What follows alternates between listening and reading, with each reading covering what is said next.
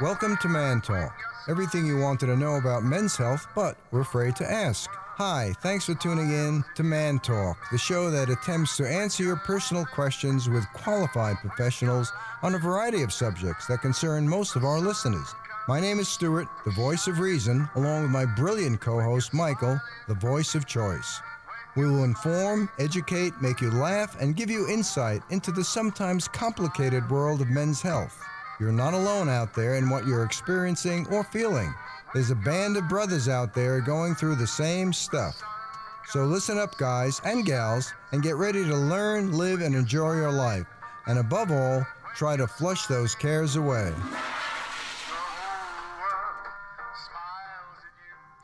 Our guest today is Dr. Snow Slade, one of our area's top ophthalmologists. Welcome to Man Talk, Dr. Slade, and thank you for joining Michael and I here on Man Talk.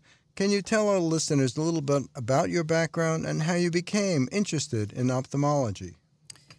Absolutely. Um, I'm a, a, cataract and glaucoma specialist uh, in, in, in, practice here in the St. George area. Grew up in Arizona uh, on a small farm and then uh, eventually went to um, undergrad medical school in Arizona, and then did all my Wildcats eye training. Wildcats. Bear That's down. Right. That's right. Got another guy here. Are you from Arizona? I uh, when I graduated from U of A. Oh, really? Yeah. Nice. Chicago boy. Probably a couple of years before you. Yeah.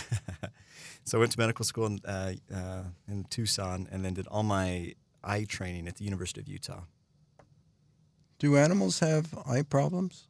Yeah, they do. In fact, I think they're very. I, I, I haven't done a lot of work on animals, but so I hear there. A lot of the eye problems that we have are. Uh, are Stuart, Stuart, you want to have a business doing contacts for dogs? No, I've never seen animals with glasses. Have you? Eyeglasses. No, I just figured they had implants of some sort. Oh.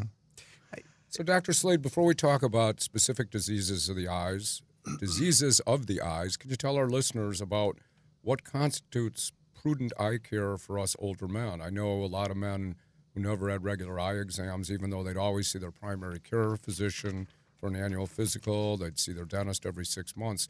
How come men are so lax on their eyes? I, I in preparing for this, I, I, I, was wondering why we are so lax. Right, we're since children, we're, we're we learn to go to the uh, the dentist every six months, but right. unless you have an eye problem or can't see, you, you tend not to get an eye exam. Um, so I can't answer why men are so lax, but we shouldn't be.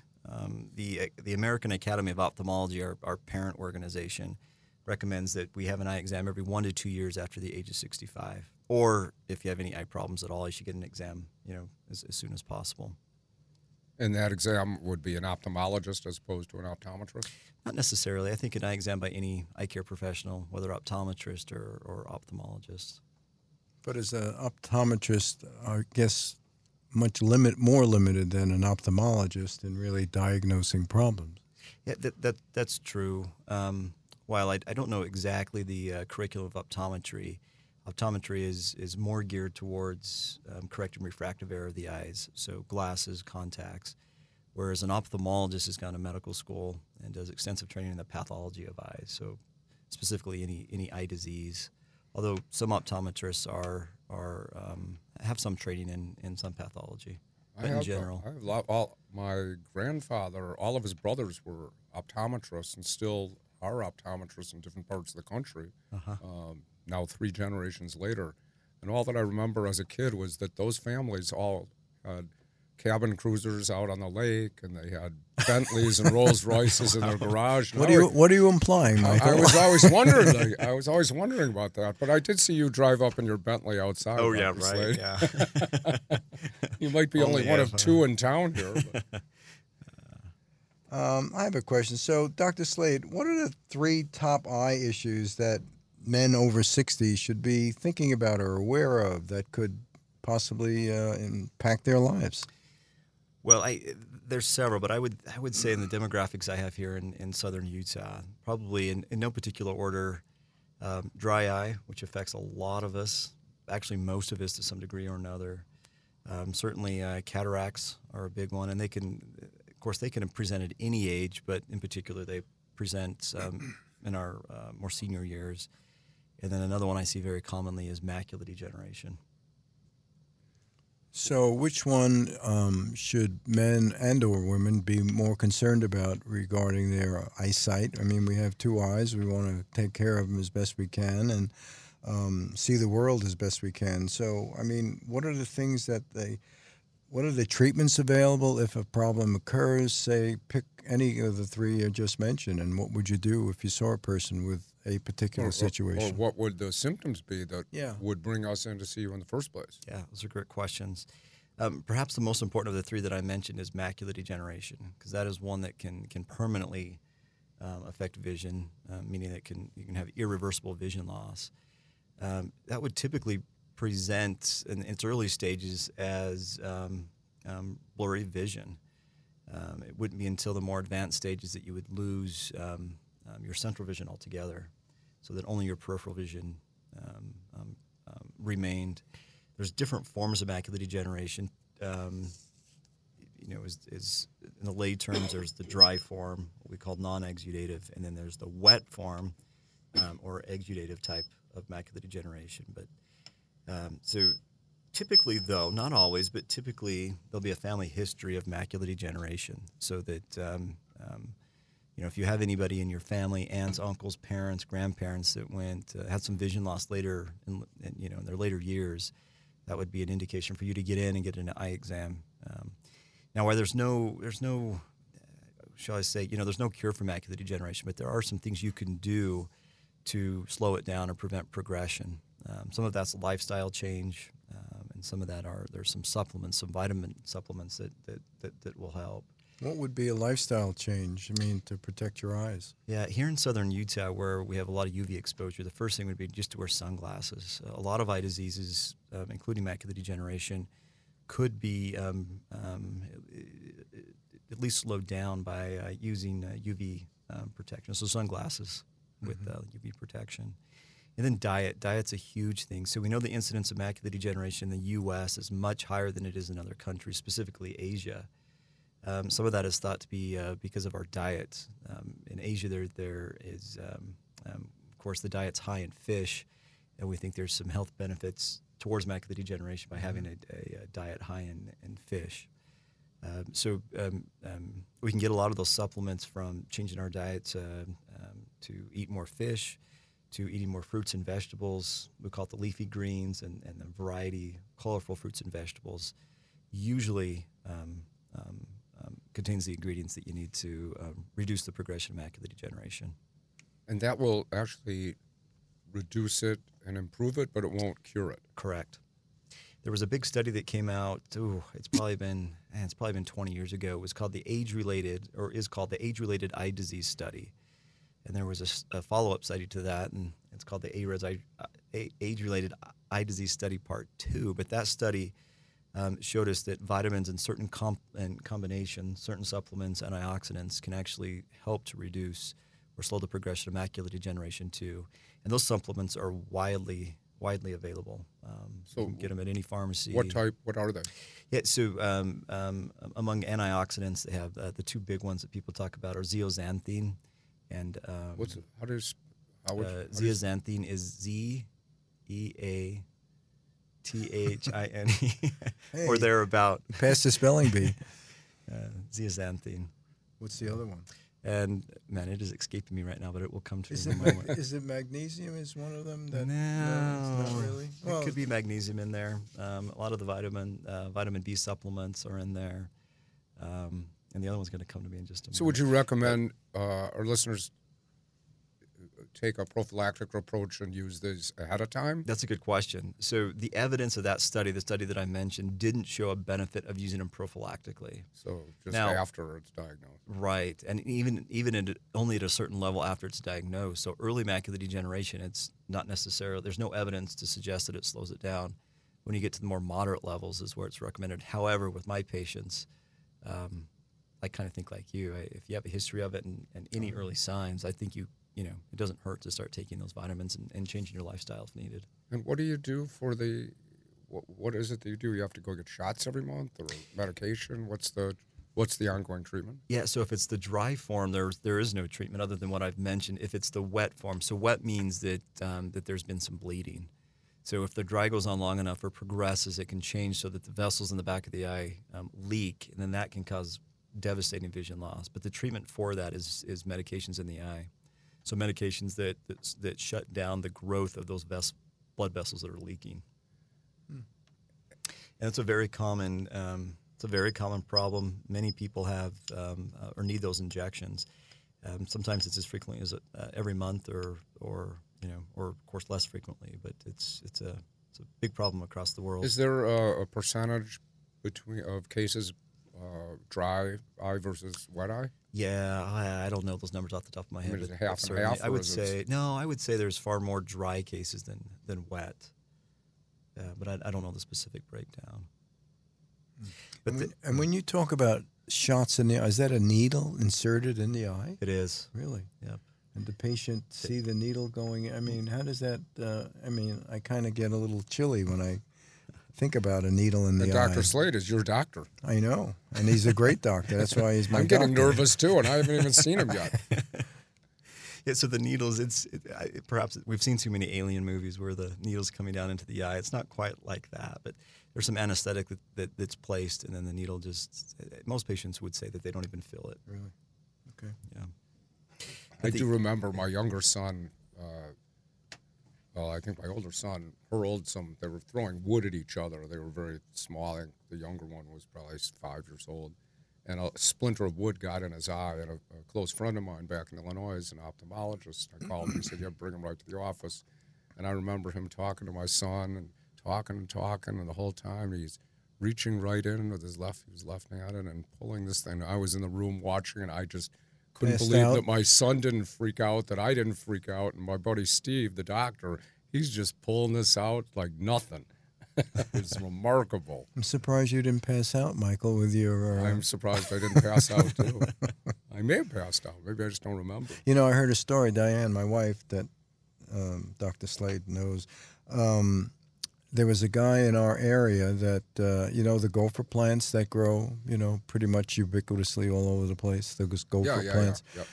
Well, this guy got there's a they're poisonous and they they emit some sort of salve or something that's very sticky, and he got it in his eye, and he had to be rushed to the emergency room where they flushed out the substance in his eye. Uh, I think that turned out okay, but then something he developed an infection shortly thereafter, and it was kind of messy. He almost lost his vision in that particular eye. So watch out for your gopher plant. Well, I actually have, uh, my wife and I have an experience with a $2,000 cactus. We were in Scottsdale and we went to the cactus farm, bought a bunch of small cactus because they're real cheap and you can bring them up here and grow them very easily. And I hit a bump on the dirt road on the way out of the cactus farm, and it was, uh, I forget the name of the, uh, of the cactus, and it, this powder went all through the car. And it got in my wife's eye, and we ended up at Mayo Clinic emergency. It's twenty five hundred dollars later after they washed her eye out. We, we drove home. I But said, you got a good deal on a cactus. No, I threw it. I kicked it out of the car. The rest of the cactus came, but th- that that species didn't make it up here. We do have them. I think you have them at your house. We've seen, I've seen quite a few yucca injuries in the last few yeah, years. you can fact, I really just, stick your eye in yeah, those things. just had one this week. Yeah, they're really it's sharp. Do you see a lot of Do you see a lot of patients come in with eye issues from cactus? Uh, yeah, every once in a while, a few times a year. it's probably even worse down in Arizona, Nevada. Yeah, like I said, here it seems to be yuccas. That Yeah, get those people. yuccas are deadly. I mean, they're really strong and uh, sharp, and uh, you don't realize you pick up your head if you're not wearing glass, uh, you know, protective eyewear while you're working in a garden. Stick your eye in that, boy. That's why I stay out of the garden. Me too. So, Stuart, uh, we have any email questions this week? We do actually, and um, I think we have a question. Let's see here that we have a question from Todd in Sacramento, and quote Todd writes, "I'm a 56 year old long haul truck driver. I've never been home long enough to see various specialists on any regular basis. My medical care is pretty much get sick, push through, move on. Lately, I've been noticing that my eyes get blurry more and more when I'm driving at night, and all the lights I see seem to intensify. I'm concerned that my driving and my livelihood may be affected. Is there anything really wrong with me, or what should I do? Well, um, forget the writer. Who was who was this right now? This is, have uh, name? Todd. Tom. Todd and Sacramento. Todd. So Todd in Sacramento. I would encourage him to find find time to uh, to see an eye eye professional. So get an eye exam. Um, the symptoms that he has doesn't necessarily mean that you know anything terrible is going wrong, but um, but he does need an eye exam to figure out what it is. It could be something um, as simple as just needing a pair of glasses. Um, perhaps with time he's becoming more nearsighted or farsighted or developing some astigmatism, and glasses would fix that or sometimes, especially for a truck driver with long haul with with air conditioning going into, you can just develop dry eye, which can also cause those symptoms. And then lastly, of course, there could be other eye diseases that cause that too. But um, at 60, I wouldn't expect, or at uh, I guess at 58, I should say, I wouldn't expect that uh, there's uh, much of a cataract, although there could be. So probably dry eye or just a glasses check. But but he should find time to to come in. You know, years ago, we used to um, do business with a guy that sold those amber colored glasses on TV, remember? And they talked about cutting the glare down and seeing better at night. Was that the, uh, on right after the Pet Rock commercial? Yeah, kind of. Um, a guy made a fortune, actually. And So did the Pet Rock guy. I know, but he flamed out. This guy's still in the eyewear business.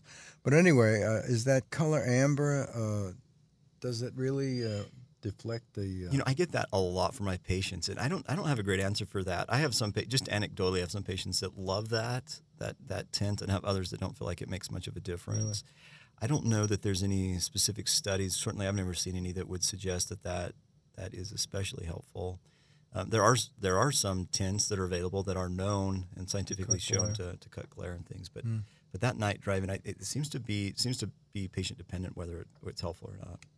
I, I have I can relate to Todd as far not of the long haul truck driving, but I can relate to the uh, uh, nighttime, glare? ni- the, The nighttime glare? driving and just feeling like as it's getting more toward dusk and lights are coming up that you know they're different colors and they're in it.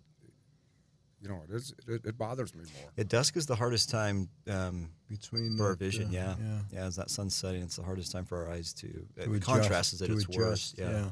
So um, you said that one of the answers for Todd might be dry eye, and you had earlier said that that was one of the. That was actually the first thing you mentioned in terms of of issues that uh, older might hit older uh, patients. So let's let's talk about dry eye.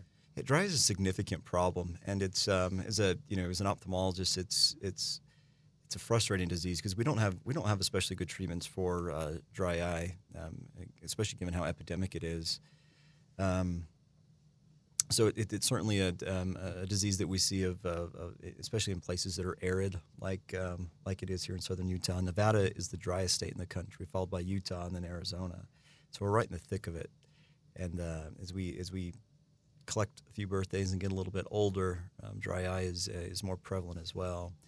Um, so the first thing is just uh, what, what I tell my patients is, is just think about the environment. Um, if there's a lot of draft going on, they need to avoid drafts. Overhead ceiling fans is probably the biggest culprit I see. People even say, "Well, I, I'm a sleep doctor. How, how does the fan affect my eyes?"